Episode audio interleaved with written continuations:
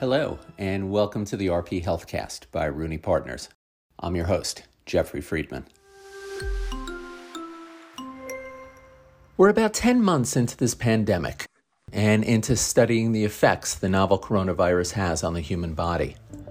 Now, scientists are learning more and more about the virus and how it affects the body each and every day.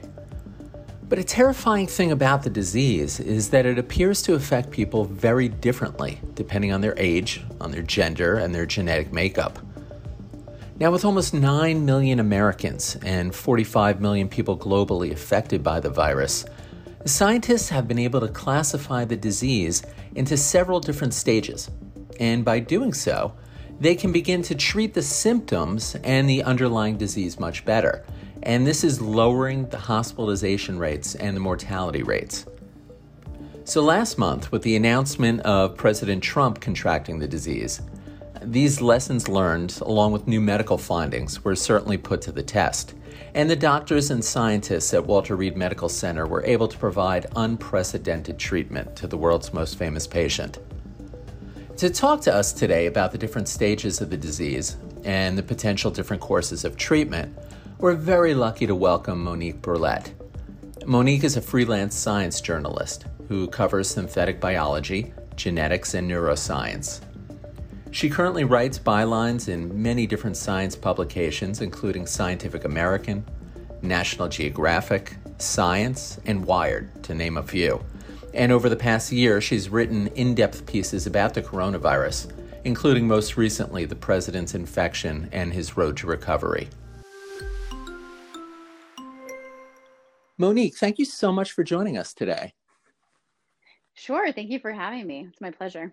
Great. Now, you wrote a fantastic piece in Scientific American this month about the different stages of disease progression a coronavirus patient may go through. And you applied or you kind of superimposed these stages on the president's infection. Now, I'd like to start a discussion today at first from a very high level. And if you could talk about those different stages that a patient may go through in terms of the disease journey. And can you talk to us about what they may be experiencing? Yeah, sure, absolutely. Um, so, you know, I mean, it kind of just to begin, you know, back in January when the pandemic started, uh, doctors really didn't know very much about how COVID 19 progressed. Um, you know, in the early days, it was a new virus. Doctors were scrambling to figure out uh, what treatments to use. Of course, there was no tested treatments. And doctors were really just experimenting, calling each other on the phone, comparing notes. Um, I actually wrote another piece about this too in Scientific American. Um, but now it's October, you know, we're 10 months into this pandemic, and I think doctors have a much better understanding of how to treat their patients. And what's really emerging is this idea that COVID 19 progresses in predictable stages, and these stages have important implications on how the disease is treated. So um, let's just start with the first phase, which is known as the viral phase. Um, you know, and this typically happens in the first week, give or take. Uh, there's no hard and fast sort of deadlines, but um, you know, this is when the virus enters your body, starts replicating. Uh, most people, of course, don't know exactly when this is happening, but about two to 14 days later, they go on to get symptoms. Um, and those symptoms are just kind of symptoms you would feel with any other virus, you know, fever, aches and pains, cough, um, one thing with COVID that's unique is that people tend to lose their sense of smell and taste. And this is not like when you get a cold and you have a stuffy nose um, and you have congestion that gets in the way of tasting food, but it's actually just caused from the virus itself. Um, so, this is like a very contagious part of the, the disease. And treatments during this phase um, are treatments that are targeted at the virus itself and, and fighting the virus. So, monoclonal antibodies, for one. Um, this is, you know, the ones that Trump received from Regeneron. These sort of kind of act to mimic what your immune system would do if it were actually vaccinated. Um, you know, it's these artificial sort of antibodies that shore up the virus and stop it from entering your cells. Um, another treatment for the viral stage is the remdesivir which is an antiviral and stops the virus from replicating. Uh, this should also be given, I guess, during this phase of disease. And now, um, you know, many people will go on and kind of get better after this phase. And, and, most, you know, many people won't even need these treatments. Um, but if they don't get better, what tends to happen is they go into this second immune phase. And that happens around the second week, you know, around seven to eight days, you'll see people kind of getting into this. And um, what they'll see is that they, they're going to see their oxygen levels drop in this phase. They're going to have some difficulty breathing. And this is really when most people head to the hospital. Um, and it's there that they can go on to get that cytokine storm syndrome, which is this hyperactive response of the immune system. Um, when your immune system kind of releases all these chemicals called cytokines that signal to the body it's under attack and they need to ramp up the production of you know other immune cells macrophages fever gets ramped up inflammation happens and in doing so the immune system can actually start to cause harm to the body um, this is when you see those those telltale signs in the lungs that uh, organ damage is happening there and sometimes this is this is what causes the, the difficulty breathing and can lead to a patient needing to get on a, ve- a ventilator um, there can also be damage to other organs uh, like the kidneys and the heart. Uh, now, the treatment at this stage is geared towards the immune system. So that's when people will tend to get steroids. Steroids kind of tamp down the immune system. And uh, you don't want to give steroids usually when patients are in that viral phase because in the viral phase, you really want the immune system there, kind of fighting off the virus. But in this phase, where the immune system is the one doing the damage, that's when you'll get steroids and things like that. Um, and sort of after this phase, you know, most doctors agree, agree that there's two phases to COVID. There's that viral phase and there's impl- this uh, inflammation, hyper-inflammatory immune phase. But there are other things that happen with COVID um, that some doctors are calling, you know, separate phases. And some of the, that has to do with some of the complications that arise from the inflammatory immune stage, like blood clotting. Um, you know, the doctors I talked to said, the one thing that's really unusual with COVID, I mean, it, it, can happen with other infectious diseases, but they're seeing a lot more with COVID, is that people are getting blood clots. Um, they're getting them in their veins. So they'll have like a deep vein thrombosis, like in their legs, um, or they're having pulmonary embolisms, uh, blocking the lungs. And they're also getting arterial clotting, which can cause stroke. Um, and another thing that doctors are seeing are bacterial infections of the lungs and even sepsis, which is a bacterial infection of the blood. And that can kind of happen as a result from this inflammatory uh, immune phase. Um, and then the last phase of COVID is what people are now calling like that long tail, or these people who are referred to as long haulers. And it's patients like one, two, three months out that still just like can't seem to feel better. Um, they're still having trouble breathing. They may still be tired. A lot of patients uh, complain about brain fog, trouble sleeping. Um, this is kind of the final phase of COVID. Right. And that doesn't necessarily have an end date. Correct? Yeah, I don't think so. I think we're still learning. you know, it's only yeah. been 10 months. So, yeah. yeah. So, all right, let's start over a little bit. And you mentioned in the first phase, in the viral replication phase, you know, there's kind of like that exposure or incubation period. And a person may not even know that they're sick, they don't have any symptoms. Could they still be contagious at this point? Um, or could they be yeah. contagious? Yeah. Yeah. And actually, that's one of the biggest problems, I think, with COVID is that patients, you know, I've seen some studies suggesting they are the most contagious, uh, maybe a day or two before they get symptoms. And I think a lot of people are attributing that to why this uh, virus has been able to spread so well. Yeah, so I, using the word spread, I mean, we're hearing a lot about that with what happened to the president, you know, what took place at the White House. There. It was called super spreader events. Now, can you explain what a super spreader event is? And could the president have gotten sick at one of these events? Sure, yeah. So a super spreader event. Um, this happens when one person infects a disproportionate number of people. Um, you know, I don't know if you've seen these statistics around COVID. They say that each person who's sick can infect like two to three people, but we know though that there are instances where they can infect many more. In fact, in my hometown of Boston back in February, there was this infamous meeting at Biogen, mm-hmm. um, where you know all these executives were flown in from around the world. About 200 people were there. Two days later, about 100 people left uh, with COVID, and they went back to their respective places and spread it further. So, I think these events, like now, we're kind of understanding these events are actually playing a big role in this pandemic. Um, you know, for example, there was this research out of Hong Kong showing that between 10 and 20% of infected people are actually responsible for about 80% of the coronavirus's spread. Um, so, I mean, did this happen with President Trump? Did this happen at the White House? You know, Anthony Fauci uh, said it did, so I'll agree with him and say yes, it probably did.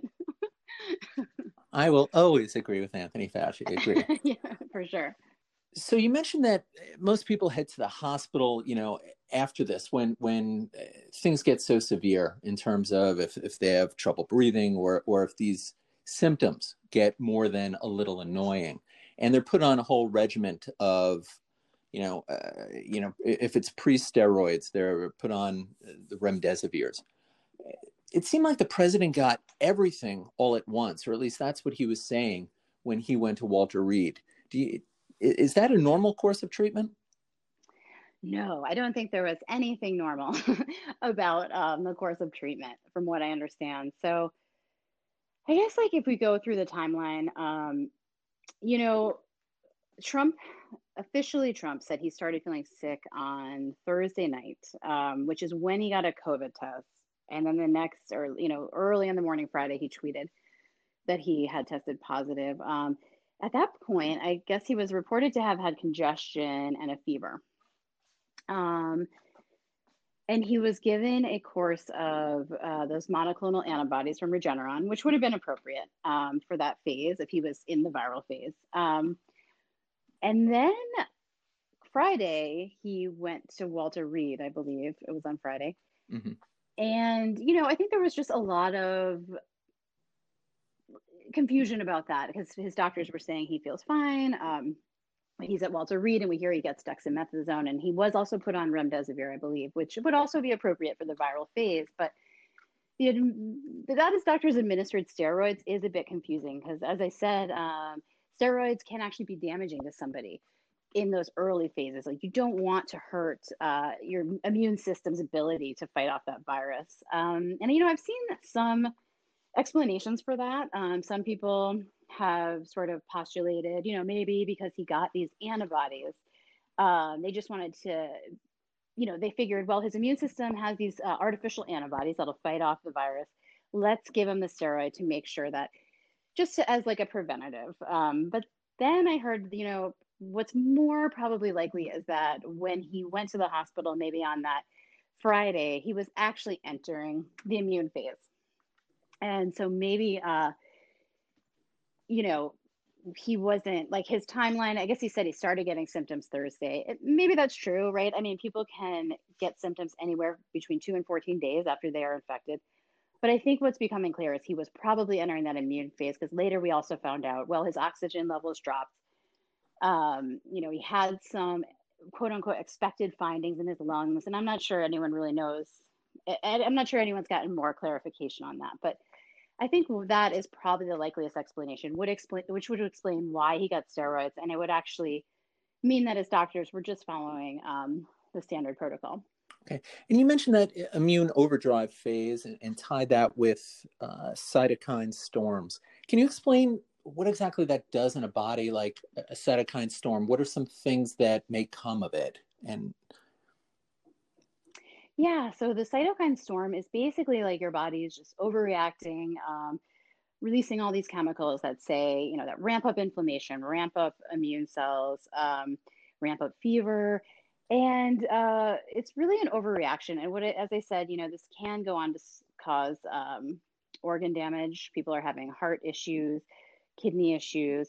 Um, and then the biggest, you know, I think with COVID, again, it's like the biggest issue is this clotting um, is that people are, you know, and even like you hear, you know, when I um, reported a story for Scientific American back in the spring, all these doctors were puzzled in New York during the surge. They said people would go home, they would like get this cytokine phase, they'd be in the hospital, and then they'd start to feel better and they'd go home and they'd come back like a week later and suddenly they couldn't breathe well and they were having all these issues and finally you know they just pieced it together well these people are are experiencing blood clotting you know and they're coming back in because they have pulmonary embolisms you know lodged in their lungs now and they can't breathe and this i believe is when the clotting starts is during that immune overdrive um, it has something to do with that that that you know inside of your blood vessels get hyper coagulable and you start getting these clots. And I and I really think that is one of the biggest issues with COVID and the biggest uh, sort of long term effect of that cytokine storm. Right, and and we still don't know enough about it, or nearly enough about it. And but that's different than what you mentioned before about the long haul, right? The, the long haulers, if you will. And I guess long haulers, those are people that have recovered from COVID nineteen, but they're still having recurring symptoms. They can't get their health back to what it was pre COVID nineteen are we treating are they supposed to be getting treatment for these symptoms or are they just waiting it out um yeah i think they are i think they're being seen as more outpatient sort of in an outpatient way um you know people are from what i hear from doctors uh, they're just treating them like they're treating the symptoms so patients who have muscle and joint pain are getting you know non-steroidal anti-inflammatory drugs like um, you know, Advil and, and such. Uh, people who are having insomnia, or they're treating them with melatonin and antihistamines. You know, people who have these like long fevers that just won't go away, um, they're just giving them Tylenol. Um, I think increasing exercise people who really just have lost that lung capacity have even you know they've started prescribing they work with physical therapists and of course for the emotional impact of all of this stuff um, depression and anxiety i think mental health referrals are up so I really think it's just a treatment based, um, I'm sorry, a symptom based uh, treatment strategy is, is what the doctors are doing. And, you know, I've have talked to some doctors who say this isn't so, I mean, this is unusual. We're seeing a lot of people with these problems, but they said, you know, it's not dissimilar to um, like chronic fatigue syndrome and you know these sort of long-term effects of maybe an infection you know i'm not sure what virus causes chronic fatigue syndrome. But they said, you know, there's there is some precedent for this. Yeah, I don't think they have great answers. I think they're just kind of treating of the symptoms with what we have. Yeah, and that's that's great. I mean, thank you. That's very helpful. Now, as we're in the final days right now of the election cycle, thank goodness. But you know, as you watch the president on the campaign trail now, he's talking about he's recovered, he's immune. You know, a could he be fully recovered by now? B, could he be immune? Uh, what does this mean in your eyes? Yeah, well, I think he could be recovered. Um, so I know that his doctor, let's see, I'm just looking at my timeline here. You know, on, on October 10th, his doctor uh, releases this memo and he says he's no longer infectious. And um, they did all these, you know, I think they gave him a PCR test and later it was revealed that um, the PCR CT value and the CT value of a PCR uh, test is how many cycles it takes to detect the virus. And for somebody to be considered, you know, kind of recovered and non-infectious anymore, you have to have something like higher than 30, a CT value of 33. And I think he had something like 34.5 or something like that. So he he had cleared that viral phase. He had he no longer had infectious virus. So he was recovered in that way. I mean, whether or not he's immune, I don't think anyone could say that um, for sure. I mean, we there's so many questions about are is anybody what is the immunity to COVID nineteen? How long does it last? You know, what does it look like? I mean, we don't we're not even really sure. Is does immunity? Can we test people for antibodies? And if they don't have antibodies, which a lot of people who have had COVID nineteen do not have antibodies, are we sure that are they not immune or did maybe they have another form of immunity through their T cells or some other sort of immune cell? So we can't really say uh, for sure, I think, whether he's immune. And I've also heard some people trying to, you know, discussing whether or not the use of these monoclonal antibodies could have, which are basically synthetic antibodies that are kind of stand ins for your own body's antibody, maybe the when people who get those will not actually develop their own antibodies to the virus. Um, but again, like I think this is all. I don't think there's anything you know definitely understood about this, but I think it's probably unlikely that he's fully immune. Okay, still too early to tell for any of this. I mean, it's it's incredible how much, how long 2020 has felt, but you know how short the time period is and how little we know about this. I totally, yeah. I mean, I guess the last thing I would say is just that I think um, we have made a lot of progress, and doctors have learned a lot. You know, just in the past ten months. Um, I think in the beginning uh, treatments were being given maybe out of sync with what's known about these phases. And um, I think now, you know, that may not have benefited patients, but now it seems like people are getting a better handle on it. And, you know, I think that's, I mean, I'm optimistic. I think that's just going to sort of improve. And I think treatment's getting better for COVID 19. So I think that's a positive thing. That is a definitely a positive thing. Now, Monique, we've been talking about the disease you know, as a standard thing. But there's been a lot of talk and a little bit of research done about the disease changing, about mutations. And we hear about the flu every year. We need different flu shots because the flu mutates in, into a different virus. What do you hear about the coronavirus? Yeah, well, this is um, a contentious issue, I will say, and I have written about this. Um, so there is this uh, mutation in the coronavirus. It's called the D614G mutation. And um, it's sort of quickly, you know, it, I'm not sure when it appeared, but now it appears that most viruses circulating have this um, sort of mutation. And there has been a lot of fear that this mutation makes the virus um, more transmissible or and i think you know in the beginning people wondered if it made it more um, sort of uh, deadlier, affected the disease course. And um, so, yeah, there's been a lot written about this. And I think I'll just let you know uh, what we know. Um, from what I've learned from virologists, um, you know, viruses don't like fundamentally change that easily. And um, although there has been some, uh, you know, experimental evidence suggesting these viruses uh, with this mutation, it may be easier for them to get into cells. Um, I'm not sure this has fully been verified by actual, you know, laboratory experiments that show that the virus can get into animals and transmit better.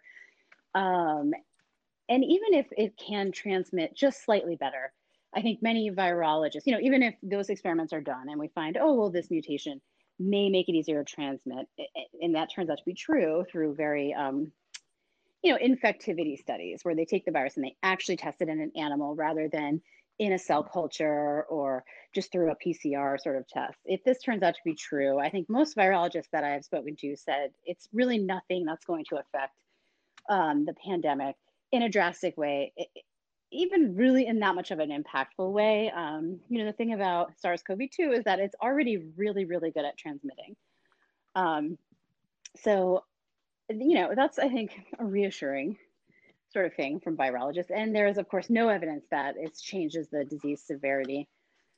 Um, I don't know. In fact, you know, some virologists would say that I've spoken to, um, what happens with most viruses is that they actually lessen in severity, like the, the disease lessens in severity over time.